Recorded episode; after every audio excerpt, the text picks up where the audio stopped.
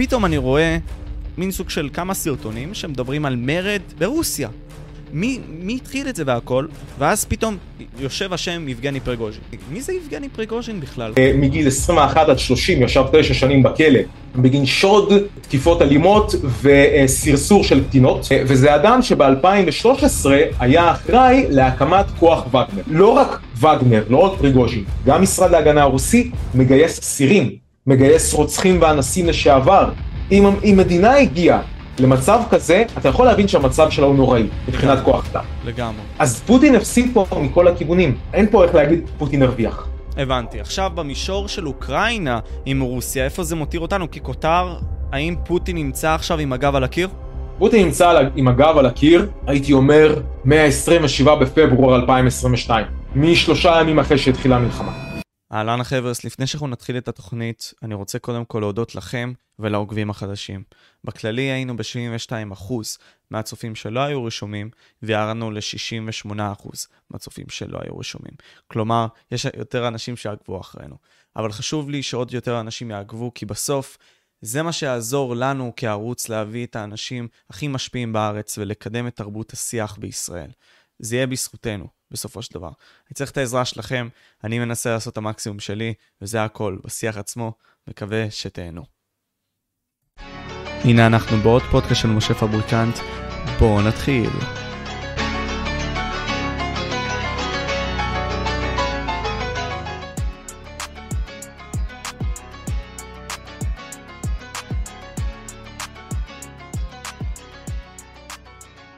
וואו, זה הולך להיות uh, די מעניין, הפודקאסט הזה לא אשקר, uh, כי קודם כל יש לי בן אדם מעניין, בן אדם שאני מאוד מעריך, את רמי, uh, ומעבר לכך גם, הנושא עצמו מאוד מעניין. כל העניין הזה של פריגוז'ין, מרד על רוסיה, האם זה הולך להיות משהו, האם זה מעניין, כל מיני כאלה.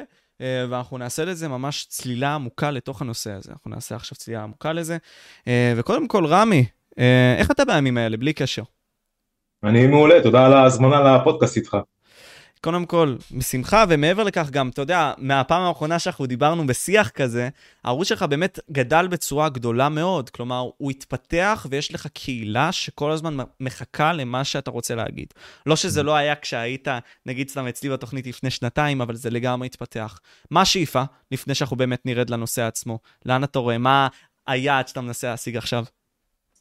היעד הוא אותו יעד כמו שאז, הפעם הקודמת שדיברנו, זה היה באפריל 21, אז שראיינת אותי.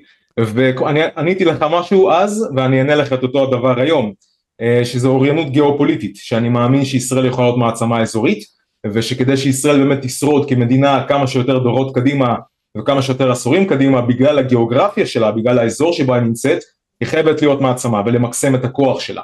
אה, ובשביל זה צריך, אה, ובגלל שאנחנו מדינה דמוקרטית וגם לאומנות במהות, במהות שלה, האידיאולוגיה שאני מאמין בה, היא מאמינה בדמוקרטיה ובמה שהציבור עצמו רוצה ומאמין שהוא נכון, אז להגביר את האוריינות, כלומר את ההבנה של עם ישראל, ההבנה של אזרחי המדינה במה זה גיאופוליטיקה, מה קורה בעולם, אה, להבין הכל מזווית ריאליסטית של מדינה נגד מדינה, עם נגד עם, ובתקווה שלי, שככל שאנשים יבינו את זה יותר לעומק, תתפתחנה תנועות אידיאולוגיות ופוליטיות שעומדות להיות בעלות השפעה מדינית על ישראל כדי להעצים אותה. זה מה שעשיתי אז וזה עדיין מה שאני עושה עכשיו. ואני רואה את זה ואתה יודע כל ההשקעה הזאת ובאמת נגיד סתם היה את האירוע הזה עם פריגוז'ין ושבאמת עכשיו נצלול אליו. ואני כזה בא ושולח לך הודעה כזה, רמי בוא נעשה איזה פודקאסט וכל מיני כאלה, ופתאום אתה אומר לי כזה, אה, כן, איזה באס, אני עובד פה על סרטון וכל מיני כאלה, ופתאום אתה באמת, נראה לי תוך כזה כמה שעות, מאותו, מאותה הודעה ששלחתי לך, פשוט העלית סרטון. כלומר, ההתמדה שלך היא מאוד מטורפת, ומעבר לכך גם הרצינות שלך, וזה באמת ניכר, ואני חייב להגיד לך את זה. עכשיו... זה אמרתי, לא אמרתי לך סרטון, זה ספר שאני קורא, כן, סליחה, נכון אמרתי לך סרטון, זה ספר שאני קורא, על אה, גם נושא מאוד מעניין, יעלה שבוע הבא, היה אמור, אמור להיות השבוע הזה, אבל בגלל האירועים האלה זה נדחה, על מלחמת השבבים בין אה, ארצות הברית, סין, יפן, קוריאה הדרומית, טיוואן, אה, שזה גם נושא שהוא בעל חשיבות גיאופוליטית עצומה, אני מחכה, אני בעצמי מחכה בקוצר רוח לסרטון ההוא. בדוק. ובכללי תעקבו אחרי ערוץ לאומנות לפני שאנחנו באמת נתחיל. ובוא נתחיל אחי, מי זה יבגני פריגוז'ין בכלל? כלומר, אני אישית, אתה יודע, אה, מתעסק ב... בוא נגיד ככה, בדברים האישיים שלי. לא כל כך מתעמק בפוליטיקה, בוא נגיד ככה, כי אתה יודע, מנסה לפתח את עצמי, הרבה מאוד אנשים גם לא נכנסים לפוליטיקה, כי מבחינתם זה מבזבז הרבה מאוד זמן. ופתאום אני רואה מין סוג של כמה סרטונים שמדברים על מרד ברוסיה. מרד אזרחי, וכל מיני כאלה, ואני אומר לעצמי, מה קרה פה? כלומר, מי, מי התחיל את זה והכל? ואז פתאום יושב השם יבגני פרגוז'ין. אז אם, אני אשמח שתסביר לי בכלל מי זה. אוקיי, יבגני פרגוז'ין הוא ראש מיליציה, ראש מיליציית שכירי חרב אה, בשם אה, כוח וגנר, אה, והוא אדם שהגיע, אפשר להגיד, משום מקום, הוא נולד בתחילת שנות ה-60, הוא בערך בן 60 וקצת היום, אה, אדם שמגיל 21 עד 30 ישב תשע שנים בכלא אה, בגין, אה, בגין שוד, תקיפות אלימות וסרסור של קטינות. כלומר לא אדם, כן, לא אדם בעל מוסר גבוה במיוחד. מדהים. לא אדם שהגיע מתוך מקום אידיאולוגי או ערכי. כלומר כבר לפי הרקע שלו ולפי הדברים שהוא עשה אפשר להבין שהוא אדם שחתר כדי לממש את כוחו כמה שיותר ולקדם את עצמו בכל אמצעי אפשרי. אה, ולהגיע הכי גבוה שהוא יכול. אה, זה לא ייחודי רק לפריגוז'ין, זה ייחודי גם לפוטין עצמו, זה ייחודי להרבה מאוד אנשים ברוסיה אה, שעלו בכוח מאוד אכזרי למעלה, מתחתית החברה ל, ל, לראש החברה, ראש הסולם החברתי, אדם שלאורך השנים היה בעל עסקים הרבה שונים, כולל עסקי קייטרינג, בין היתר ל, ל, לקרמלין עצמו ולפוטין, ומשם הוא הגיע לקשרים הראשוניים שלו, אה, וזה אדם שב-2013 היה אחראי להקמת כוח וגנר. וכוח וגנר זה כוח שהוא כביכול לא שייך לרוסיה, הוא כביכול מנותק מהממש... מהמשטר הרוסי, מהקרמלין ומפוטין, אה, כדי לבצע פעולות צבאיות במסווה של אה, כוח שכיר חרב במקומות שונים בעולם. ב-2014 כשהתחילה מלחמת האזרחים הזהירה בדרום מזרח אוקראינה בחבל דונבאס, אחרי שרוסיה בפברואר-מרץ 2014 סיפחה את חצי האי קרים, אה, אחרי שהיא התחילה ליצור, היא כמובן מעולם לא לקחה על זה אחריות, אה, ליצור מלחמת אזרחים בדרום מזרח אוקראינה בין רוסים לאוקראינים, והיה צריך שמישהו יחמש את, הכוח, את הרוסים האתניים שחיים במקום נגד האוקראינים, מבלי שתהיה יד בדבר של הקרמלין. ואין דרך יותר טובה מאשר כוח שכירי חרב, רוסיה לא היחידה בעולם שעושה את זה, גם ארה"ב עושה את זה, גם הרבה מדינות אחרות עשו ועומדות לעשות את זה, גם מדינות דמוקרטיות. ולאורך השנים מ-2014 ואילך הם, הם פעלו כוח וגנר הזה אה, כדי, עכשיו הם גייסו את מיטב משוחררי הצבא הרוסי מהספצנז, מהיחידות המובחרות ביותר, ככה שלמרות שזה לאורך השנים היה כוח בשנים הראשונות של כמה מאות חיילים או אלף או אלפיים, זה היה כוח עילית. וב-2015, בספטמבר 2015, רוסיה נכנסה למלחמה בסוריה, אה, עם כמה, והיא צריכה, הייתה צריכה להכניס כמה שפחות חיילים וחלק מזה הכוח וגנר. ומפה ואילך הכוח הזה פעל גם בסוריה, אחרי זה בלוב וגם בשעה לאורך השנים יותר ויותר באפריקה ואם אני לא טועה לפחות בעשר מדינות באפריקה היום הכוח הזה אה, פעיל בין אם בסודאן, אה, בין אם ברפובליקה המרכז אפריקאית, בין אם עכשיו במאלי לפני שנה כשצרפת יצאה ממאלי, היה כוח צרפתי במאלי, בניג'ר, בכל מיני מדינות. עכשיו הפעילות של, הכוח, של כוח וגנר באפריקה הייתה אפשר להגיד צבאית, דיפלומטית, עסקית. כי ברוסיה זה הכל בא ביחד, זאת לא מדינה דמוקרטית. מי שבראש הוא גם בעל עסקים שנכנסים תוך כדי. והכוח הזה אחראי על אה, לקבל אה, חכירה לאנשי עסקים, רוס, לאנשי עסקים ובכירים רוסים על מכרות זהב או על מכרות יהלומים אה, אה, או על מכרות גומי או על נפט, אה, בארות נפט וכדומה ברחבי אפריקה כדי להתעשר ולקדם את האינטרסים של רוסיה מבלי שרוסיה תתערב, אלו שכירי חרב זה לא קשור אליהם. אז רגע, שנייה, שנייה, מה זה שכירי חרב? אוקיי, בוא, בוא נגדיר את זה שנייה, כי אמרנו את זה הרבה מאוד פעמים, אני מניח שהצופים חלקם לא מכירים, ואחרי זה אני רוצה שאנחנו נתעסק דווקא בעניין הזה של נגיד פוטין. פוטין, אתה יודע, אחרי שנבלני בא וחשף אותו, על זה שיש לו ארמון ממש גדול, ובכללי, אתה יודע, הרבה מאוד אנשים חושבים שפוטין הוא בין האנשים העשירים בעולם, אז אתה יודע, אנשים לא תופסים את זה, לא יודעים את זה, אז אני אשמח שנתעכב על שני הדברים האלה. אני, אני אגיד, יש טענה, לפני אה, אה, כמה שנים קראתי ספר על הכלכלה של רוסיה, אה, טענה שפוטין מחזיק בהון של 200 מיליארד דולר, שהוא אחד האנשים העשירים ביותר בעולם, אם לא העשיר ביותר לזמנו, בגלל שידו בכל דבר מבחינה עסקית. אמ, שכירי חרב, כמו שזה נשמע, זה כוח צבאי שיעשה מה שאתה מבקש, אם תשלם לו בהתאם. זאת לא תופעה, זו תופעה עתיקה בהיסטוריה. נניח לדוגמת ארצות הברית, בוא נעזוב רגע את רוסיה. בתקופת, המלח... בתקופת הכיבוש של ארצות הברית את עיראק, בין 2003 ל-2011, ארצות הברית שלטה בעיראק, אה, ועד בין 2001 עד 2021 היא גם הייתה, היא שלטה באפגניסטן, והיא לא רצתה, היא רצתה שכמה שפחות חיילים שלה ימותו, כי כשחייל נהרג בקרב זו בעיה. תקשורתית ולכן פוליטית מבית, אבל כשזה שכיר חרב, גם אם הוא אזרח שלך ובמיוחד אם הוא אזרח זר, יש פחות לחץ פוליטי ופחות לחץ דיפלומטי. אז כוח וגנר, אז למשל בעיראק לארה"ב היה את בלק אה, ווטר, הכוח מאוד מפורסם אה, בזמנו, הוא כבר לא קיים, הוא השתנה, שמשוחררים מהצבא האמריקאי, או אפילו מישראל, אנשים ששירתו ביחידות צבאיות, שנסעו לשם, התגייסו לכוח הזה, וקיבלו שכר של כמה אלפי דולרים בחודש כדי לשרת בו, וככה המדינה יכולה לקדם את האינטרסים שלה מבחינה צבאית ופוליטית, מבלי להסתכל מבית. כנ"ל לגבי כוח וגנר. הקרמלין, מה שאמרתי מקודם, יכל להתערב אה, באוקראינה, בסוריה, בלוב ובאפריקה מבלי להסתכן. זו המהות של שכירי חרב. עכשיו, יש לזה גם את היתרון, גם מדינות, אה, או בעבר ישויות, ממלכות, או בכלל אימפריות אפילו, יכלו לקנות צבאות, לשלם בזהב או באדמות לצבאות אחרים, כדי שילחמו בשביל מדינה שחסרה את הכוח הצבאי להילחם בעצמה. זה בעצם מה שזה שכירי חרב. רגע אכנס למלחמה עצמה. כשרוסיה, מאז 2008, הצבא הרוסי היה בתהליכי מודרניזציה אפשר להגיד. הצבא הרוסי היה צריך להתאים את עצמו, בוא נאמר לסטנדרט הטכנולוגי של המערב. רוסיה לאורך השנים תמיד הייתה בפיגור טכנולוגי לעומת המערב. היא תמיד הייתה באיזו נחיתות טכנולוגית לעומת המערב. הציוד הטוב ביותר, השבבים הטובים ביותר, דיוק הטילים הטוב ביותר, היה של צבאות נאט"ו. של הצבאות המערביים. המטרה של, של, בפלישה הרוסית לאוקראינה הייתה לממש את החזון של פוטין שהוא מקדם מאז שהוא בשלטון וזה להשכיב את השליטה הרוסית על המדינות הלוויין הקודמות יש 14 מדינות ש, שרוסיה הפסידה למעשה ב-1991 מדינות הרפובליקות הקודמות של ברית המועצות. אתה מדבר על ברית, המוע... אה, ברית המועצות נכון אוקיי. כן ברית המועצות היא הורכבה ממה שהן היום 15 מדינות ורוסיה העיקרית אז אפשר להגיד שרוסיה הפסידה 14 מדינות. אוקראינה הייתה הכי חשובה מכולן, ורוסיה צריכה אותה. עכשיו הצבא הרוסי מ-2008 היה בתהליך מודרניזציה כדי להתאים את עצמו ל- ליתרון המערבי מולו.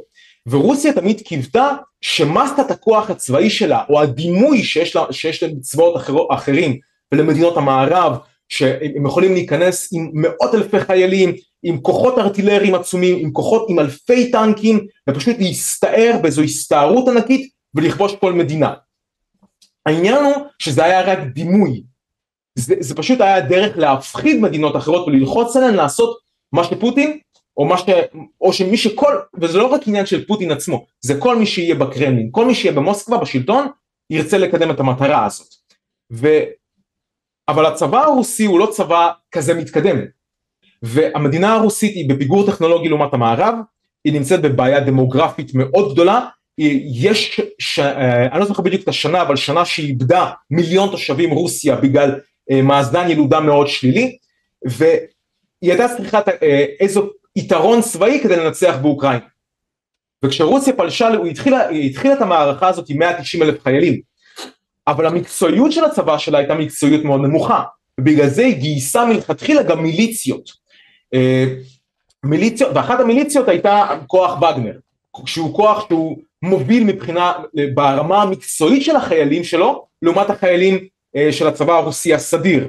עכשיו כוח וגנר לא היה היחיד שגויס על ידי הצבא, לצד הצבא הרוסי, היה גם את הקדירובצי, הכוח של אה, רמזן קדירוב, הצ'צ'ני, שיש טענות שהוא גם מונה 80 אלף חיילים אבל גם הם צורפו.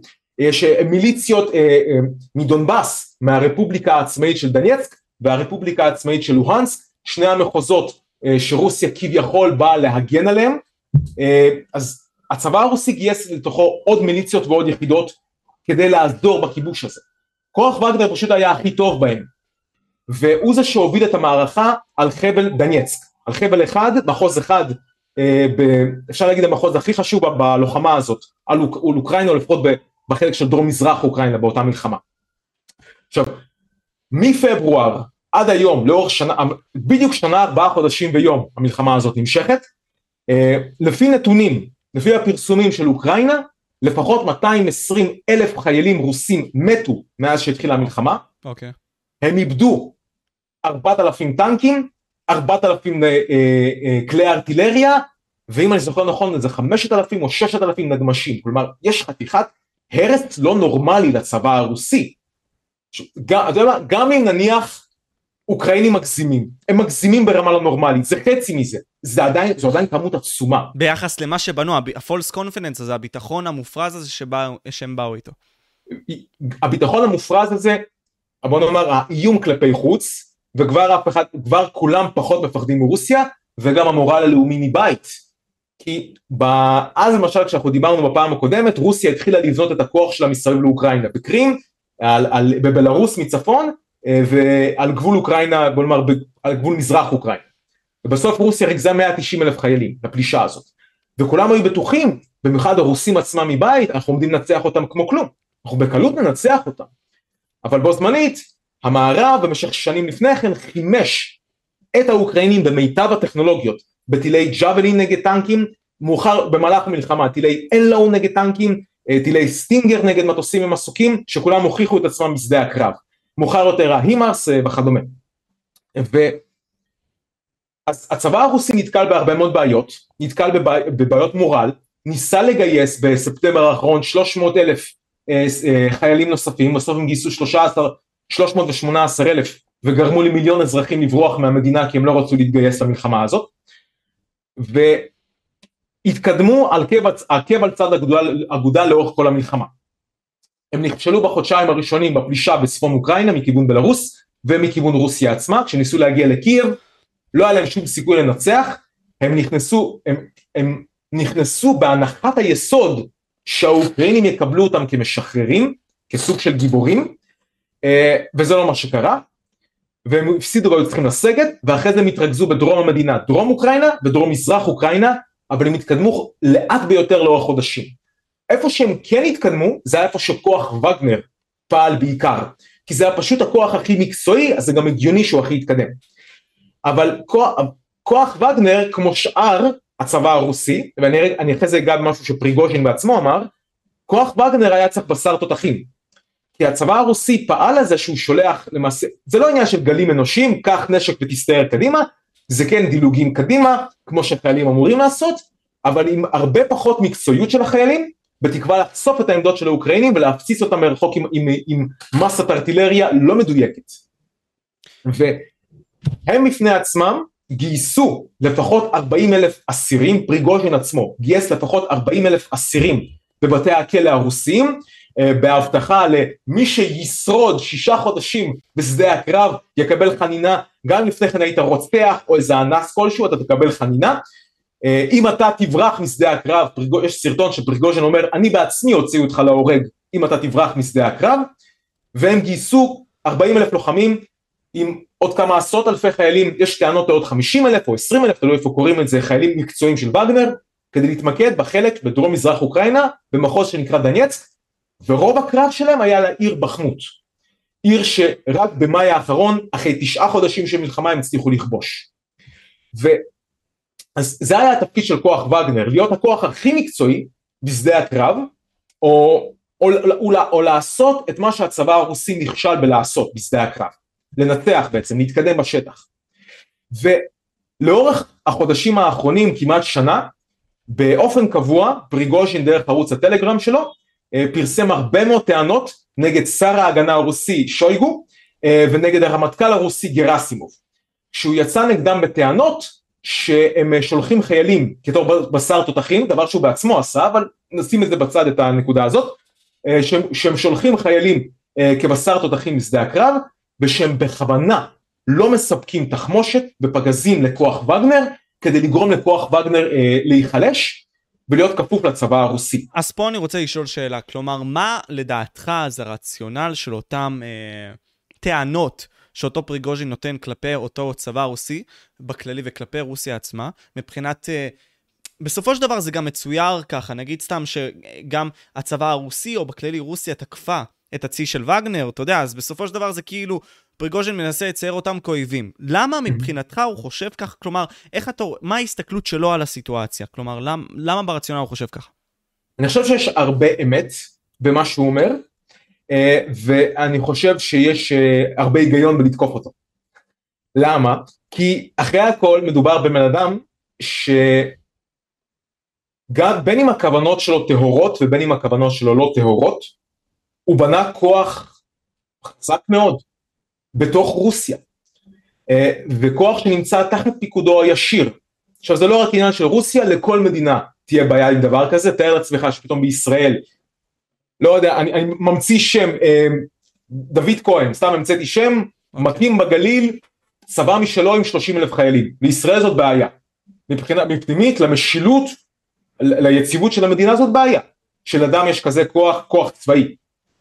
ועכשיו יש עוד מיליציות ברוסיה, למשל במקרה של קדירוב, יש לזה היגיון, כי כחלק מהדיכוי המרד הצ'צ'ני בשנות, בתחילת שנות, בשנות האלפיים, הם הגיעו להסכם שהוא ישמור על כוח ויפסיק להילחם, אז יש בזה איזה היגיון כלשהו, אבל פה זה המקרה שונה, פה הכוח נוצר מאפס, לא כחלק מעם שונה, מהעם הרוסי, וכשהם ראו שהוא עצמו, עם הרקע שלו, עם, עם הרקע האישי שלו, הולך ומתחזק, ובונה כוח שכבר מונה עשרות אלפי חיילים עם טענות ישירות כלפי uh, משרד ההגנה הרוסי ממש נגדם, מבינים שיש פה בעיה, בדיעבד הם צדקו, uh, והם מבינים שיש פה בעיה שהוא עלול להפנות את הכוח הזה חזרה נגדם, ולאורך הרבה מאוד חדשים, חודשים הוא תקף אותם, קילל, ממש קילל אותם, קילל את הרמטכ"ל, קילל את שר ההגנה בסרטונים שלו, זה, תאר לעצמך שחבר כנסת מתחיל לקלל את הרמטכ"ל, כן. בישראל.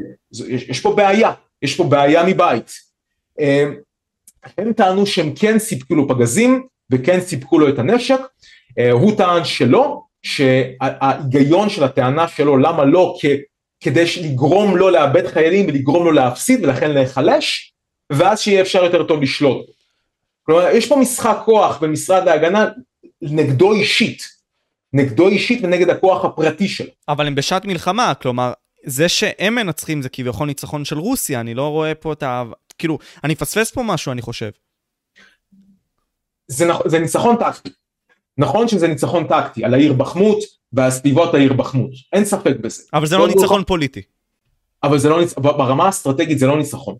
כי תאר לעצמך, אתה מנצח, אמנם נניח, נניח זה לא היה קורה. הם לא, עכשיו זה לא מאומת שבאמת הפציצו אותו, אבל בוא נאמר והם הפציצו, נניח ופריגוז'ין אומר את האמת, ולא הייתה את ההפצצה. והיו נותנים לו להמשיך, ואת כל מה שהוא רוצה ואת כל מה שהוא צריך. והוא היה מצליח, אנחנו 2024, והוא כבש את כל חבל דניאצק. הוא גיבור. הוא גיבור, הוא גיבור עם איזה 100 אלף חיילים בש... במצב, במצב שהיה מתפתח. ואז להיות. הפיכה. ואז זה הופך להיות יותר בעייתי. וזה לא שלא היו הפיכות ברוסיה. באוגוסט 1991 mm. היה ניסיון הפיכה ברוסיה, שהצבא נכנס למוסקבה כדי להפסיק את, ה, את התהליך אה, מסע של ההתקרבות של ברית המועצות למערב בתהליך פירוק ברית המועצות ובאוגוסט, אה, לא אוגוסט, ספטמבר אוקטובר 93 קרה דבר, זה משהו שהוא לא ידוע בציבור, אה, קרה דבר מטורף ברוסיה. באותה תקופה הנשיא ילצין היה בתחרות, באיזו תחרות חוקתית, משפטית חוקתית נגד הדומה, נגד בית הנבחרים הרוסי. והם, והוא החליט שהוא מפטר את כולם, דבר שהוא לא חוקי בעליל. Okay. אוקיי. הוא מחליט שהוא מפטר את כולם, והם החליטו שהוא, שהוא מפר את החוק. ואז הוא הורה לצבא לתקוף את בית הנבחרים, והיו כמה מאות הרוגים. במוסקבה ובסביבותיה. שזה דבר מטורף. אז זה לא שזה מומצא. הרעיון שווגנר עלול לאיים עוד לפני מה שקרה עכשיו. אוקיי. Okay. אז יש היגיון ברצון של משרד ההגנה הרוסי להחליש ולפרק את כוח וגנר. ובחודש שעבר, אמ, או בסוף מאי או תחילת יוני, אני לא זוכר בדיוק, משרד ההגנה הרוסי פרסם הוראה שעד האחד ביולי, כלומר בעוד שבוע מהיום, עוד, בעוד שישה ימים מהיום בעצם, כל היחידות העצמאיות, בין אם זה יהיה של קדירוב, בין אם זה יהיה של, אה, של דנייצק, לוהנסק ובעיקר וגנר, חייבים להתפרק, חייבות להתפרק כל אותן יחידות, והחיילים שלהם צריכים להתפזר בין היחידות של הצבא הרוסי. שזה דבר מאוד הגיוני, כל מדינה, צבא אחד, מפקד אחד, זה דבר הגיוני למדינה. הוא לא היה מוכן לקבל את זה. למה הוא לא היה מוכן לקבל את זה? כי, יש כי אדם עם רקע כמו, עם רקע כזה, אתה יכול להבין שיש לו שאיפות אישיות מש, משל עצמו. זה הכל עניין של כוח במקום מסוים. זה, זה, פה, פה זה באמת, פה זה לא סיפור גיאופוליטי. מה אני מתכוון זה לא סיפור גיאופוליטי? בגיאופוליטיקה אתה מסתכל על המדינה כמכלול, על הדמוגרפיה והכלכלה שלה ועל הטכנולוגיה שלה אה, וכל מה שהופך מדינה למדינה. פה זה לא עניין גיאופוליטי, פה זה עניין של אדם למען הכוח של עצמו, אגו, בוא נאמר כמו, כמו עם המקרה של טראמפ ב-2020, עם ה... אה, איך זה נקרא? זיופי בחירות כביכול, שזה העניין של הכוח שלו עצמו, והאגו שלו עצמו, שום דבר אחר. כנ"ל גם פה. כמובן שפריגוז'ין לא יגיד את זה. כמובן שהוא טוען שהם מפקירים את החיילים, שהם אה, אה, גורמים לאלפים למות, שהם גורמים למדינה להפסיד, שהם אימפוטנטים, הכוונה באימפוטנטים שהם לא מגייסים גיוס המוני, או שהם לא לוקחים בכל הכוח, ושהם משקרים לציבור, ואתה יודע, מגוון טענות כאלו ואחרות, כדי להצדיק את הפעולות שלו. אז זה, זה המצב הזה. אדם אחד שהתחיל ב-2013 עם כוח מצומצם, כדי לקדם את המטרות של המדינה הרוסית, הוא הפך להיות מכוח קטן למפלצת של ממש במיוחד בתוך המלחמה באוקראינה. המדינה הרוסית, משרד ההגנה, במהלך הגיוני רוצים לפרק את היחידות העצמאיות, הוא לא היה מוכן לקבל את זה, והוא מצא סיבות משלו למה לפלוש לרוסיה עצמה כדי למנוע את זה. הבנתי, אז אוקיי, קודם כל אני רוצה את התגובה של פוטין לדבר הזה, כי אני מניח שאתה יודע, מנהיג כה כוחני כמו פוטין, הוא ויגיד uh, כזה, what the fuck, ויצהיר את זה לציבור. אז uh, איך, מה התגובה של פוטין בנוגע לנושא עצמו? פוטין גינה את זה, הוא גינה את זה לחלוטין, הוא קרא לזה uh, סכין בגב האומה ומרידה מבית, והוא קרא לאזרחים והצבא uh, לעמוד נגד המורדים, למיטב ידיעתי הוא לא אמר את השם של פריגוז'ין, הוא, הוא, לא, הוא לא קרא בשמו, uh, כשפריגוז'ין ביום שישי הזה, כשהוא, נכ, כשהוא נכנס מדנייצק, ממרכז הכוח שלו, עם 25 אלף חיילים, אה, וכבש את העיר רסטוב, עיר של 1.1 מיליון תושבים, אה, מרכז לוגיסטי חשוב למלחמה, והתחיל התקדמות צפונה למוסקבה.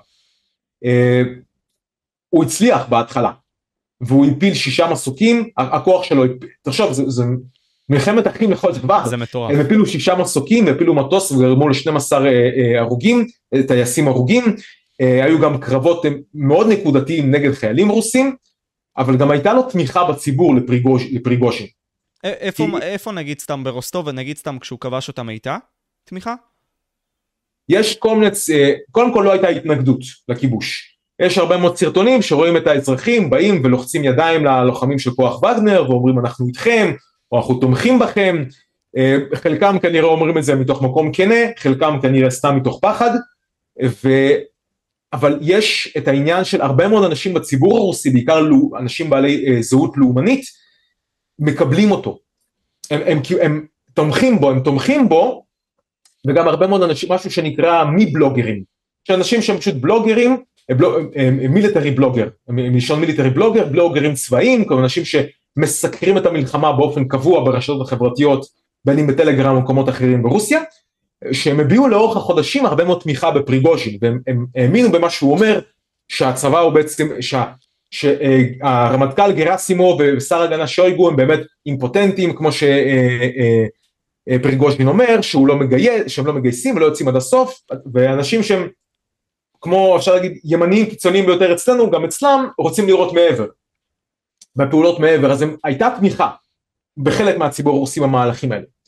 ופוטין עצמו מן הסתם שגינה את זה ועמד לצד שר ההגנה והרמטכ"ל שלו כפי שהוא אמור לעשות, הוא עמד לצידם, אמ, יש כל מיני טענות על זה שהוא ברח ממוסקבה, אנחנו נדע את זה בהמשך אם זה נכון או לא, כרגע זה עדיין סוג של טענות באוויר, אלו, אלו מסוג הדברים שרק כעבור כמה שבועות אפשר לדעת אם זה נכון או לא. וגייס את הרוסגוורדיה, המשמר, הנשיאו, המשמר הלאומי שכפוף ישירות אליו, אמ, משהו של כוח שלא היה מצליח לעמוד נגד כוח וגנר, ולקראת מוצאי שבת זה היה נראה שהוא, שהוא בדרך, לאו דווקא לניצחון, אבל הוא בדרך למוסקבה. אה, חלק, מהפרס, חלק מהפרסומים טוענו שהוא היה 180 קילומטרים מעיר הבירה, דרומה, אה, חלק מהפרסומים כמו, כמו שיש ב-ISW, המכון למחקרי מלחמה, שטוענים שהוא הגיע ל-90 קילומטרים דרומה למוסקבה, וואו. שזה פשוט מטורף, עם 4,000 חיילים, מתוך 25,000 שהיו לו בפלישה, בין 40 ל-50 טנקים, אה, פאנסיר, שזה מערכות אה, נ"מ להפלת מסוקים ומטוסים, וטילי כתף נגד מטוסים, נגד מטוסים מסוקים. וזה היה סיכוי, ואלו חיילים מאומנים, נאמנים ביותר, והם כנראה מצליחים לנצח את הרוסקוורדיה, את המשמר הלאומי, ולהיכנס לתוך מוסקבה, ואז זה היה דבר לא יאמן שרוסיה הייתה עוברת. וזה כנראה היה קץ המשטר של פוטין, בצורה כזו או אחרת. לאו דווקא קץ המשטר, בוא נאמר אם הוא היה מצליח לעשות את זה, אם פריגוז'ין היה נכנס למוסקבה, הוא היה מדיח את ראשי הצבא, היה משאיר את פוטין בשלטון כי פוטין הוא אדם, אדם נערץ ברוסיה, ונשיא ברוסיה נתפס כסמכות עליונה. נגד הנשיא אתה לא צוחק, על הנשיא אתה לא אומר דברים רעים, הנשיא הוא העם, הנשיא הוא המדינה. בוא נאמר אצלנו בישראל ראש הממשלה אפשר לצחוק עליו, אפשר לבקר אותו, אפשר לקרוא לו בוגד, אפשר להפגין נגדו, ברוסיה זה לא המצב. כי זה הכל שם על פ... פחד וכבוד במקום מסוים. פ...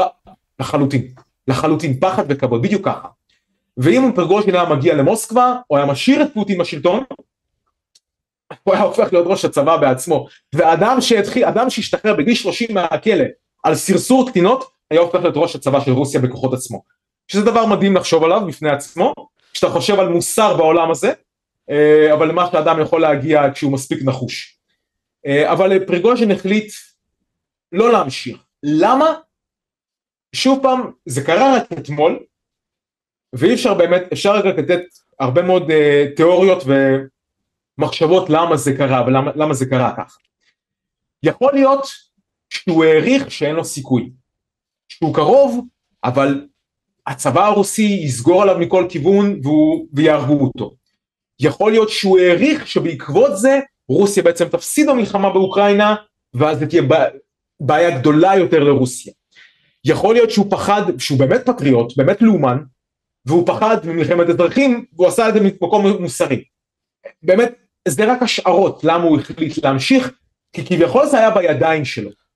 להמשיך עוד 90 או 180 קילומטרים צפונה ולהיכנס עד לקרמלין עצמו, עד לכיכר האדומה, למרכז, למרכז עיר הבירה. אז מכאן זה השערות למה הוא עשה את זה. בכל אופן, מה שקרה מאוחר יותר זה שבתיווך אלכסנדר לוקשנקו, הדיקטטור של בלרוס, מנהיג בלרוס, מדינה שהיא כן מעורבת במלחמה באוקראינה, אה, מדינה שהפלישה לכיוון קייב הייתה ממנה, מהשטח שלה, ועדיין יש כוחות צבאיים אה, אה, רוסים בבלרוס, רוסיה לוחצת על בלרוס להצטרף למערכה, לוקשנקו מתוך האינטרס של המדינה שלו ומתוך הרבה מאוד היגיון בריא לא עושה את זה. למה? כי בגלל נאט"ו וכל הדברים האלה? כלומר... לחלוטין. הבנתי. קודם כל, בלרוס היא כבר תחת סנקציות מערביות, אבל היא לא תחת סנקציות מלאות. ובאוגוסט 2020 היו בחירות במדינה, היו מן הסתם זיופי בחירות, הוא זכה איזה 80 או 90 משהו אחוזים מהקולות, דבר שהוא כמובן לא יהיה הגיוני. נגד אישה. בבקשה? נגד מישהי, לא, הוא היה שם, אני לא זוכר מה השם שלה. אני לא זוכר את שמה, אבל נגד מתחרה. והיו הרבה הפגנות המוניות מבית, הפגנות שככל הנראה, זה מאוד סביר להניח, לא, לא כקונספירציה, כדבר הגיוני, כחתרנות, אה, שנתמכו על ידי ארצות הברית, נאט"ו והאיחוד האירופי בכלל, אה, אבל הוא הצליח בגיבוי של רוסיה אה, לדכא את ההפגנות האלה. עכשיו, אילו הוא יצטרף, למע... אילו בלרוס תחליט להצטרף למערכה ולשלוח אפילו רק 30 אלף חיילים. והיא תספוג אלפי הרוגים ויותר כמו, שלרוסיה, כמו שרוסיה ספגה. כי הצבא האוקראיני הולך והופך להיות חזק יותר מיום ליום. צריך להדגיש את זה. הצבא האוקראיני רק הולך ומתחזק. אה, גם אם כרגע נכון לעכשיו הוא נכשל במרכאות במתקפת הנגד שלו. הוא הולך ומתחזק.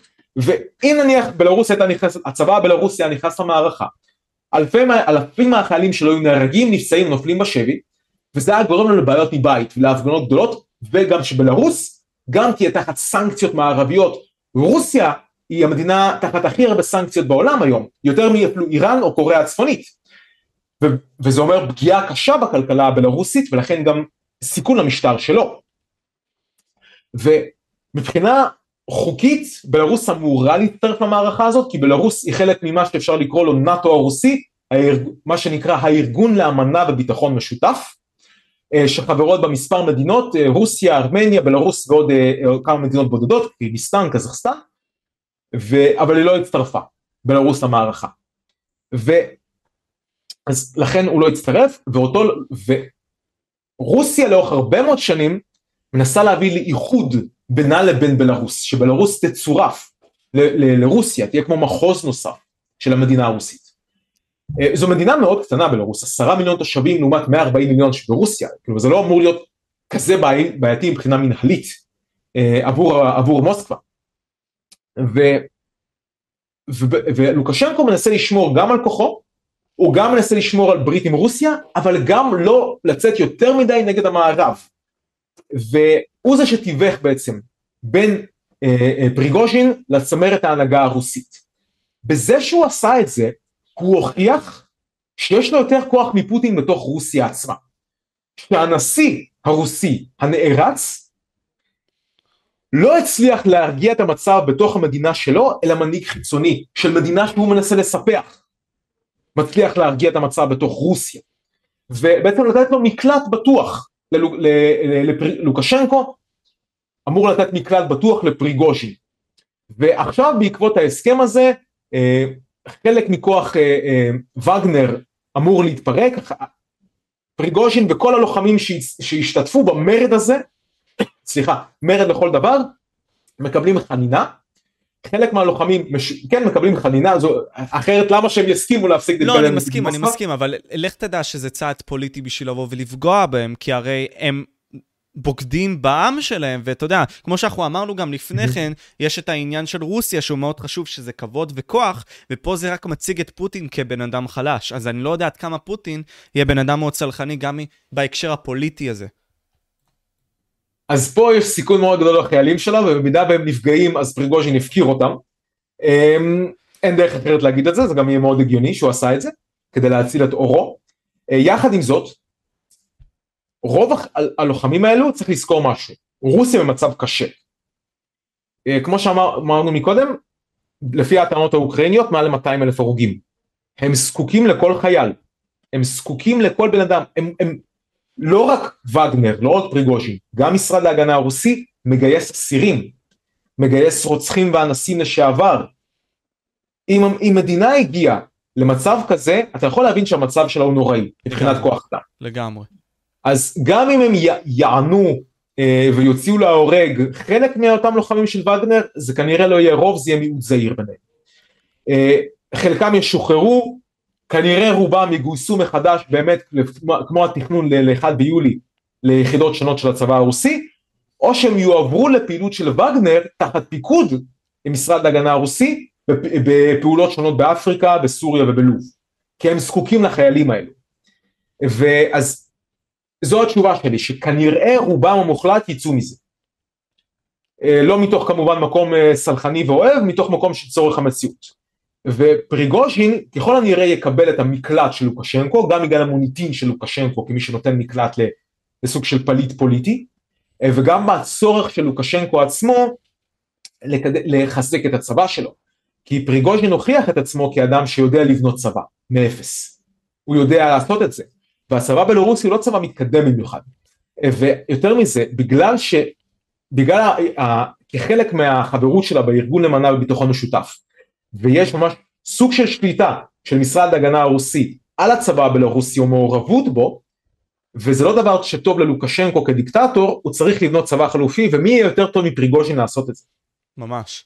אבל השאלה היא אם פוטין יאפשר את זה, כי הרי לאן זה הוביל, אתה יודע, כלומר, יש פה איזשהו משהו, כלומר איזשהו צעד שהוא עשה, צעד פוליטי כלשהו. עכשיו כביכול הוא ביטל אותו, אבל אנחנו לא באמת יודעים את הנסיבות שלו, אבל מה הנגזרות של הדבר הזה במידה והוא יעזור לבלארוס לפתח צבא כביכול חזק משלה? האם זה יכול להוות איזשהו משהו רע כנגד רוסיה, למרות הרצון של פוטין? לאן זה יכול ללכת? אין ספק שזה דבר נורא, אין, אין ספק. כלומר, אין ספק פוטין שזה... מפסיד פה ככה או ככה. הוא, הוא הפסיד. לא, כל, כל הסיפור הזה, הסוף שבוע הזה, היה הסוף שבוע הכי קשה של רוסיה מאז תחילת המלחמה באוקראינה. וואו. ת, תסתכל על זה, תסתכל מה קרה פה. כוח פלש לתוך רוסיה והתקדם למוסקבה, לעיר הבירה. Uh, כוח שנטש את שדה הקרב בזמן שהאוקראינים מתקפת נגד, כדי לנסות לבצע הפיכה צבאית בת... ב... ב... ברוסיה. הכוח הזה לא חוסל, זה כבר, כבר הפסד רוסי. הכוח הזה לא חוסל כמו שאמור להיות מחוסל במקרה, צבא פולש פנימה צריך לחסל אותו, מנהיג הצבא צריך לחסל אותו. לא קרה, הצבא הזה נסוג ואותו אחד בורח למקום אחר, ככל אני, עכשיו, זו השערה שהוא יעזור לו, שהוא יעזור לו להקים צבא, אבל כי אף אחד לא, לא הצהיר על זה, אבל לאור הכישורים ולאור המצב של המדינה, ככל הנראה זה מה שיהיה.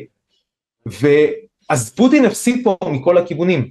אין פה, לא, אין פה איך להגיד פוטין הרוויח. הבנתי. עכשיו במישור של אוקראינה עם רוסיה, איפה זה מותיר אותנו? כי, כי אמרת הרי שכל הצבאות הקטנות שלא קשורות לרוסיה, כלומר כל הצבא, אה, כל הצבא הצ'יצ'ני כביכול של אותו, של אותו קדירוב, נכון? וגם הצבא עצמו של וגנר בעצם, עוזבים את המערכה, ואתה אמרת לי שהם, שכעיקרון הצבא של וגנר היה מאוד משמעותי למלחמה הזאת, ואמרת לי שמפצלים אותם, נכון, אבל לבינתיים, כשיש את החור הריק הזה, מה זה בעצם עושה לרוסיה? זה מחליש, מן הסתם שזה מחליש אותם בחזית. עכשיו, זה, זה כאילו, פה זה לעבור רגע למלחמה באוקראינה, אה, להסביר את זה. אמ, כרגע האוקראינים, הכוח, הכוח שעזב, הוא, אותו, אותם 25 אלף חיילים, המיקום שלהם היה ב... צריך להסתכל על המפה כדי להסביר את זה טוב. יש לך אפשרות לפתוח מפה ככה? יש לי אפשרות כמובן, כן. מה בעצם נפגע פה? באזור, האזור הזה, שנקרא העיר בחמות, כאן היה, באזור הזה, את מירב ההשתתפות של כוח וגנר. גם פה, במקום שנקרא אבדיבקה, שזה כבר, זה, זה נראה כאילו האוקראין, הרוסים, באדום זה הרוסים. שהרוסים מצליחים לכתר, אבל זה כבר חודשים ככה, וגם בעיירה קטנה מרינקה, שהם עדיין לא הצליחו לכבוש את העיר, אתה רואה לפי הקווים הלבנים זה כבישים, ובין לבין זה שכונות ובניינים, ועדיין לא הצליחו לכבוש. עכשיו, אחת, לא, סליחה, אחת מרינקה, שתיים אבדיבקה, וש... לוש. בחמות. אלו האזורים, אחת, שתיים, שלוש, שכוח וגנר יתמקד. אבל פה, דווקא פה, אין את מתקפת הנגד, יש מתקפת נגד אוקראינית, יש מצומצמת, מה שפה בכחול זה מה שהאוקראינים כבשו בחזרה מאז שהתחילה המתקפה בחמישה ביוני, מאז שפוצץ סכר נובה קחובקה, אה, שהם אומרים שהרוסים, אה, אה, אני לא אתפלא אם האוקראינים עשו את זה לעצמם, כחלק מתרגיל הטעיה, אני לא אתפלא, אני לא אומר שזה מה שקרה, אני פשוט אומר שאני לא אתפלא שזה קרה, כי יש לזה קצת היגיון לעשות את זה, ו- אבל עיקר המתקפה האוקראינית זה פה אחת, כאילו באזור הזה, של כחול שתיים, שלוש, ארבע. שהאוקראינים מנסים להתקדם לפה, ל, אה, ל, ל, בעיקר לעיר הזאת בשם מליטופול ולברדיניאצק, בשני כיוונים אחת ושתיים לפה, כדי לנתק בין האזור הזה שנקרא דונבאס לבין חצי האי קרים, ופה זו האזור הזה, זה גולת הכותרת של המבצע האוקראיני, זה המקום שהם הכי רוצים לכבוש. אם את חצי האי קרים הם כובשים, אין יותר רוסיה כמעצמת על. רוסיה הופכת להיות מדינה אזורית עם כוח מסוים ומפה היא מתחילה לגסות. בגלל זה גם... אה, אה, למה איזה מקום, כלומר מה המקום הזה מביא חצי העיר קרים מבחינת... אה, חצי... כן. שליטה על הים השחור. מי ששולט בחצי האי קרים שולט בכל הים השחור. אז זה סחר. זה, זה יותר אפשר להגיד אסטרטגיה, הקרנת עוצמה דרך הנמל הזה שנקרא סבסטופל. אוקיי. אמ, מכאן הם שולטים למעשה על הים השחור, מקרינים עוצמה, למרות שבמהלך המלחמה הזאת הם הוכיחו, אה, הוטבעו להם כמה וכמה ספינות, כאן יש את הספינה, זה, זה דימוי של הספינה אה, של המוסקבה, אחת הספינות המתקדמות שלהם שהוטבעה על ידי טילי חוף ים של האוקראינים, טילים שכמובן קיבלו מנאטו, וזה מה ש... ורוסיה פשוט תרד בכוח שלה. לקרים יש גם חשיבות כיוקרה לאומית, יוקרה לנשיא, וזה דבר שמאוד חשוב למדינה הרוסית כדי לשמור אותה מאוחדת. אה, כי רוסיה באופן טבעי לא יכולה להיות מדינה מאוחדת אלא אם כן יש כוח מאוד חזק, אה, כוח מרכזי חזק, בגלל הגיאוגרפיה שלה, אבל זה סיפור אחר לגמרי. נכון. אז לשאלתך המקורית, מה זה אומר שהם נסוגו עכשיו? אותם 25 אלף שנסוגו לכאן לרסטוב שעל אדון. פה לא היה את אזור המתקפה האוקראינית, פה אזור המתקפה האוקראינית בעיקר, בגלל מה שאמרתי, להגיע לכאן, לכאן, לנתק ולהגיע בסוף לקרים. לכן האוקראינים פחות, הש... הרוס... הווגנר אה, פחות השאירו אה, מקום ל... ל... אה, לאוקראינים לתקוף בחזרה. וזה עניין של זמן של כמה ימים או כמה שבועות עד שאותם לוחמים יאורגנו מחדש ביחידות הרוסיות, הרוסים לא מפסיקים לגייס, אה, אה, לא, לא סחרחב, חיילים, כל הזמן יש גיוסים, פשוט לא גיוס המוני, אה, לרוסים יש ממש מערכת מקוונת מחודשת כדי לבחור כל פעם אזרחים בודדים ולגייס אותם כדי לא לגרום לאיזו בהלה המונית כמו שהיה בספטמבר 2022, אז זה מהבחינה הזאת. הם יצאו להתקפה פנימה ברוסיה, השאירו אזור חשוף, אבל לא את האזור החשוב ביותר. הבנתי. בלאו הכי, לאורך כל אותו אזור, מאז אוקטובר רוסיה בנתה את מערכת הביצורים הכי טובה באירופה מאז מלחמת העולם השנייה. אוקיי. Okay. ש- ש- שלושה קווים של תעלות חפירה, תעלות נגד טנקים, פירמידות בטון נגד טנקים ונגמשים, אה, תעלות של שדות מוקשים, אה, אם אתה מכיר את הסרטים של מלחמת העולם הראשונה שיש חפירות של חיילים שעומדים ומוכנים. ככה פשוט עם, עם RPG ומכונות ירי ומרגמות וטנקים בפנים, הם עשו הכל כדי לשמור, זו מערכת מאוד מבוצרת, כי הרוסים לא יכולים להתקדם לתוך אוקראינה, הם, הם, לא, הם לא יכבשו את אוקראינה, רוסיה. לכל היותר, במקרה הטוב ביותר, הם יתקדמו עוד קצת פנימה, כדי לשחרר במרכאות אה, את ארבעת המחוזות שהם טוענים לבעלות, ארבע, אה, באוקראינה. כרגע הם במצב של להגן על מה שהם כבשו, להגן על מה שיש, הרוסים. ואז כשווגנר נכנסו לרוסיה הם השאירו אזור אחד חשוף, אבל עדיין היו, יש, אה, אה, יש את מערכת הביצורים ויש את החיילים הרוסים שמאיישים אותם. הבנתי. עכשיו, דיברנו על המלחמה עצמה, ודיברנו גם בצורה עקיפה על איך נאט"ו מסייעת לאוקראינה, וכחלק mm-hmm. מהדברים גם ארצות הברית מנסה להעביר את האג'נדה הפוליטית שלה, אנחנו ראינו את זה גם מימי האולימפיאדה. מה הגישה שלה כלפי רוסיה יותר נכון?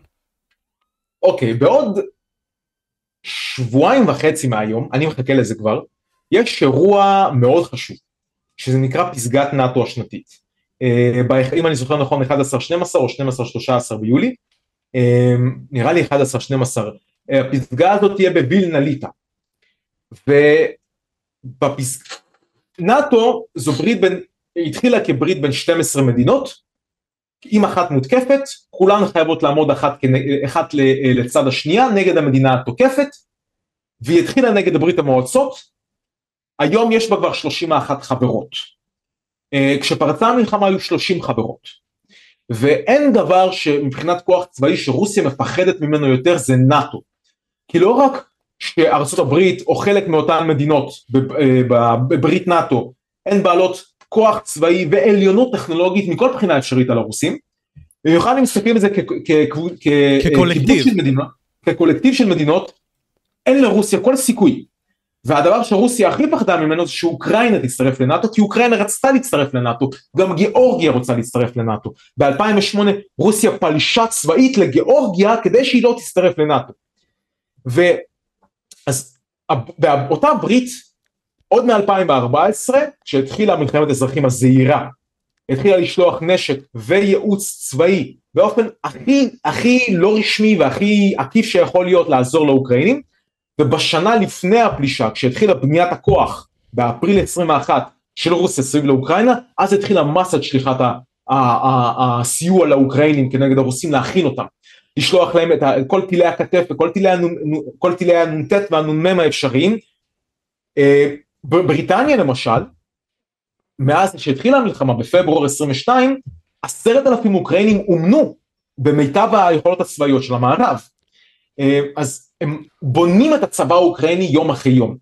לפני שבועיים בערך, שבוע וחצי, הייתה פסגה של שרי ההגנה של נאט"ו בבריסל בבלגיה, בלגיה היא בירת האיחוד האירופי, ומי, ומי עוד הופיע שם? גם שר ההגנה של אוקראינה, רזניקו. משמעותי. זה מאוד משמעותי, זה כבר לכל דבר, זה להגיד אתם בנאטו, פשוט רשמית עדיין לא, אבל בפועל אתם בנאטו. ו... וכשעוד שבועיים וחצי יש את הפסגה הזאת, פינלנד כבר הצטרפה, בין מאי לספטמבר 23 אמורים להיות 18 תרג... תרגילי ענק של נאטו על אדמת אירופה נגד רוסיה. אמ, ועכשיו בפסגה שאמורה להגיע הם אמורים לדון בהמשך צעדים נגד רוסיה ובקידום של ממש על תאריכים לצירוף אוקראינה לנאטו.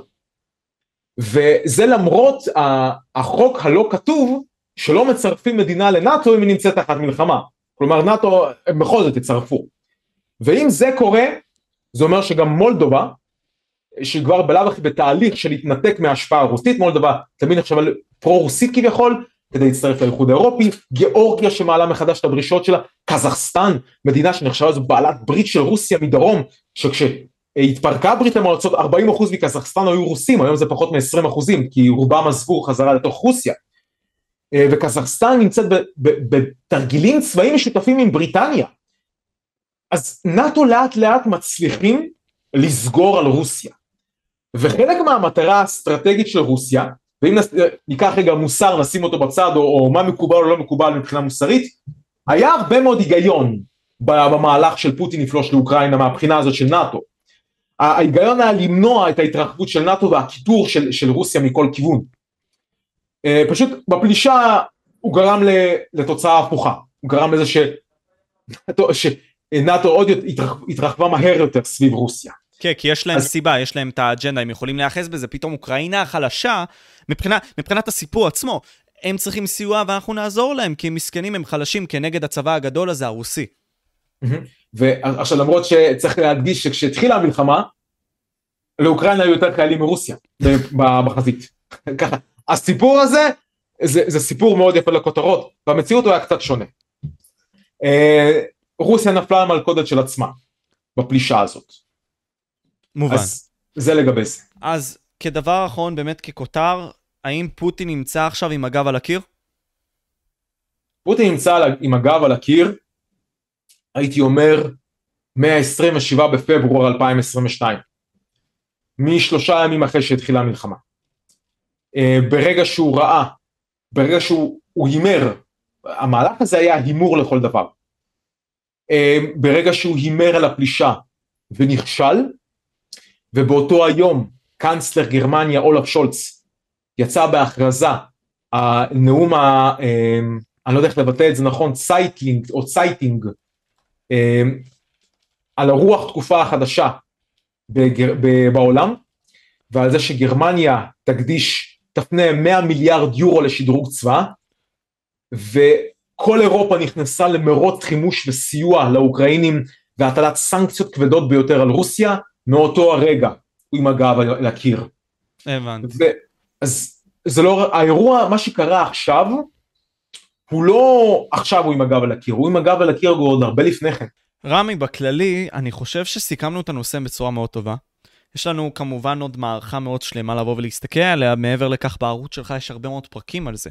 ואני חייב להגיד שאתה באמת עקבי אחרי הדבר הזה, כי מבאמת היום הראשון, לפרקים אתה כמובן בא ומסקר את המלחמה בצורה מאוד עקבית ומאוד מעניינת, אני חייב לציין. אם בתור בן אדם שמשקיף מהצד ולא מעניינת אותו המלחמה בגדול, בצורה היפוקריטית כזאתי, כשאני נכנס לערוץ שלך אני יודע שזה באמת יהיה מעניין. זה דבר ראשון, ואני חייב להגיד את זה בצורה מאוד כנה. דבר שני, אני רוצה, אתה יודע, מסר לאנשים צעירים, משהו בסגנון הזה, שאתה תיתן, כי תכלס אני רוצה לשמוע ממך, אני תופס ממך בן אדם שהוא מאוד מעניין, ומעבר לכך גם בן אדם שמאוד משכיל, אה, ורוצה להשפיע על הדור בצורה שהיא טובה, אני מניח, טובה זה מילה גדולה, אבל זה איך שאני רואה את זה, אני אשמח שתיתן משהו. מסר לאנשים צעירים? יס. Yes. תגדיר גילאים של צעירים? בוא נגיד ככה, מבין ה-16 עד גיל ה-25-30. עד גיל 25-30. אמ, מסר לבן אדם צעיר. אף פעם לא חשבתי על השאלה הזאת. מסר לאדם צעיר. תהיה חרוץ, תעבוד קשה, אל תתייאש, אמ, אל תחכה, אל תחכה שמישהו יבוא להציל אותך או לעזור לך, אף אחד לא בא לעזור לך, אף פעם, שכח מזה.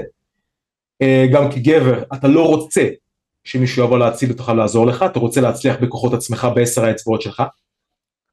אמ, המסר זה פשוט, אין, אין לי איזו נוסחה, המסר הוא פשוט, אתה גם שאלת אותי, אני חושב את השאלה הזאת לפני שנתיים, אז שזה פשוט לעבוד קשה. זה פשוט כאילו לקרוא, לעבוד, לחסוך, ללמוד, לפעול, אה, להתקדם, לטעות וליפול ואז לקום עוד פעם, לטעות, ליפול, לקום, לטעות, ליפול, לקום. זה, אלו החיים. אין, אין, אין חוץ מזה, תבנה את עצמך תוך כדי. זה המסר שלי. מעניין. כי, אתה יודע, בסופו של דבר זה הרבה מאוד ניסוי וטעייה. כלומר, אני ראיתי איזשהו... ראיתי את הסנדק, ראיתי אותו שוב. ובסופו של דבר אוקיי. אתה רואה את מייקל קורליון, אחרי מצב כזה שאתה יודע, הכל נראה פתוח בפניו. למי שלא מכיר את הסנדק, חייב לראות את זה, אין מה לעשות. בסרט הראשון, אז מייקל קורליון הוא איש אה, כזה של צבא והכל, והוא בן אדם שלא נמצא בעסק המשפחתי של המאפיה. ואתה רואה שיש לו הרבה מאוד אפשרויות. ובסוף, בגלל שהוא בוחר, אין מה לעשות. זה כביכול יוצר את הבן אדם. והוא נעשה מישהו על פי כל תגובה של מעשה שהוא עושה. אז זה מדהים אותי שאתה אומר את זה, שהכל ניסוי וטעייה, כי בסוף החיים הם פינג פונג, אני מניח. כלומר, העולם מעצב אותך על פי הפעולות שלך, עם ה- המחשבה הכי נכונה שבעצם אתה חושב לאותו רגע. וכל עוד אתה עושה את הצעד הנכון ביותר, הצעד הרציונלי מבחינתך, איך שאני לפחות רואה את זה, ואתה עושה את המקסימום שלך שם, העולם יראה לך מי אתה. אם העולם יראה לך מי אתה, העולם יראה לך מי אתה, נושאים שלא בדיוק התעמקתי בהם, אבל אם העולם, חכה רגע, אם העולם יראה לך מי אתה, כלומר, נגיד סתם אני עושה, בסדר? מן הסתם. נסגרות לי האופציות עם הזמן, לאט לאט. כלומר, כן, אני יותר. מתעצב לקו מסוים אחיד, שכביכול מייצר את מי שאני, בין אם זה רמי רחמיאל, ובין אם זה משה פבריקנט. אנחנו מתעצבים לגוף מסוים אחיד. כי אנחנו באים פוטנציאל, והרבה מאוד מהמקרים, בגלל שיש לנו הרבה פוטנציאל, אנחנו לא עושים הרבה, ובעצם הפוטנציאל נופל, ואנחנו נמצאים באיזשהו כאוס, אבל עם הבחירה ועם הניסוי וטעייה הזה שאתה אומר, אנחנו מתעצבים למשהו. משהו מסוים. נכון? תראה את פריגוז'ין למשל, הוא התחיל, הוא התחיל כסרסור. הוא התחיל כסרסור, הוא הפך להיות כמעט, כמעט אה, אה, אה, ראש הצבא הרוסי. אה, זה יכול מאוד ללמד אותך שאין דבר כזה מוסר, זה לא קיים, זה כאילו, מה זה לא קיים? יש מוסר, יש אה, מצוות אדם לחברו, יש את מה ש... מה, מה, ששנוא עליך אל תעשה לחבריך, יש את המקום הזה, אה, יש את החברות, אבל בסופו של דבר כאילו גם שמעת מסר לצעירים, אתה יודע, עם הגיל זה לא הופך להיות קל יותר, עם הגיל זה הופך להיות קשה יותר, עם שנה לשנה זה הופך להיות קשה יותר, ואני התחלתי ללמוד, אני, איך שהשתחררתי מהצבא, ישר, ארבעה ימים אחרי זה התחלתי לעבוד, כמה חודשים אחרי זה עזבתי את בית ההורים שלי, ישר התחלתי לעבוד, ישר התחלתי ללמוד, לא חיכיתי לאף אחד, זה, זה לא, ואם אתה מחכה כי אתה חושב אולי אני אמצא את עצמי או כל מיני רעיונות לא חכמים במיוחד, זה לא יהיה קל יותר אחר כך. החיים הם קשים, החיים הם אכזריים ותחרותיים. ומי שמגיע למעלה הוא לא בן אדם הטוב ביותר, זה בן אדם השאפתן ביותר, החרוץ ביותר, הממוקד ביותר. זה, זה המסר. תן מעצמך בשיא הכוח. זה, מסכים, זה המסר היחיד שיכול להיות. אתה מסכים. לא חייב להיות הכי חכם, אתה לא חייב להיות הכי יפה, אתה לא חייב להיות הכי גבוה או הכי כל דבר אחר, אתה חייב פשוט לעבוד קשה. נכון. אני אגיד שאני מאוד מסכים איתך, אני חושב שעבודה קשה זה דבר חשוב. צריך להשתמש גם במוח בשביל לשרוד ולהתפתח. ואם לא תשתמש, כמו שנגיד סתם אתה עושה, אתה מקדם את מי שאתה על פי שימוש במוח שלך והסתכלות אסטרטגית, אני מניח Mhm. כלפי העתיד, ולנסות ב- בין הטווח הזה למצוא את המטרה שלך ביחס למי אתה ולהתקדם לזה. וזה בדיוק גם זה, לדעתי, גם להשתמש במוח שלך בשביל להתקדם לאן שאתה רוצה להגיע. לא, אני תמיד ידעתי שאני רוצה לעשות את זה, את מה שאני עושה עכשיו. תמיד ידעתי, גם כשהייתי נער. ואני מאמין שכל אדם יודע מה הוא רוצה לעשות. פשוט לא בעל אומץ, או יכולת, או חריצות לעשות את זה. פשוט עוד פעם, אני חוזר, אני חוזר לאותה נקודה, לעבוד קשה. הבנתי אותך. טוב, בכללי, אני מאוד מעריך אותך, רמי, אתה יודע את זה. לפני השידור דיברנו על יאיר שטרן בקטנה, כי אני מאוד מתעניין בו במישור האישי שלך, כי אני מסוכן ממך. וזה מאוד מעניין אותי גם ה... זה היה מין סוג של, אה, נראה כזה, מהצד שלי לפחות, מין סוג של חיבה עצומה כלפי האדם הזה. וגם, אני מאוד מעריך את זה שאתה אמרת לי לפני השידור, אם אני יכול לשתף, אמרת לי משהו בסגנון הזה שהורדתי אותו מהקיר. רגע, שנייה. הופה. בחלק לא טוב. הורדתי אותו מהקיר, אמרת את זה. הורדת אותו? מה אמרת בחלק לא טוב? אוקיי. לא, רגע, לא, בחלק לא טוב אה, נכנס לי איזושהי הודעה שקפצה לי באמצע אה, מה אוקיי. שאמרתי. אז אמרתי, כאילו, אתה אמרת לי לפני השידור כזה, שאלתי אותך, מה, מה, מה עם יאיר שטרן, אני רוצה כאילו להתעמק על זה בפודקאסט, אתה אמרת לי, אני הורדתי אותו מהקיר. ואמרת לי שאני כביכול מבין אותו, אבל אני לא הוא. מהמם. וזה מאוד עמוק. כלומר, ההתעצבות הזאת. ודיברנו על זה גם, לעבוד קשה, זה מתחבר ממש. ואני מאוד מעריך אותך, רמי, בלי קשר על העבודה שלך. מעבר לכך, גם על זה שאתה עוף מוזר, מעניין, שבאמת עושה את מי שהוא רוצה להיות. אני מקווה גם שיגשים את עצמו, ואני מעריך אותך מאוד. משה אני גם אגיד לך שאני מאוד מעריך אותך כי אתה בן 19 אמת. אתה אתה בן 10 אתה נער אתה כמו שאמרתי לך אז שעלינו יחד להר הבית בירושלים שאם אתה היית מניה הייתי קונה הייתי קונה מניה שלך כי אני מאמין שאתה תהיה בעוד חמש ובעשר שנים שווה הרבה יותר. ו... כי תראה אותך אתה, כמה מנויים יש בערוץ שלך 12,000? כן, 12,000 ואתה כמה זמן כבר שנתיים שלוש שנתיים, שנים שנתיים. שנתיים. איפה אתה תהיה בגיל 25 זה, זה מטורף. בהנחה, בהנחה, ואתה ממשיך לעבוד קשה כמו שאתה עובד קשה עכשיו, איפה אתה תהיה בגיל 25? מעניין, שאלה טובה. זה, זה באמת מטורף לחשוב על זה. אז אה, אני חושב שאתה דוגמה למה שאמרתי מקודם, על החריצות. ואני מאוד מעריך את מה שאתה עושה, ואני מקווה שאתה, אני, אני בטוח שאתה, אני בטוח שאתה תצליח בזה. בתקווה, וגם אתה. אני מאוד מעריך אותך.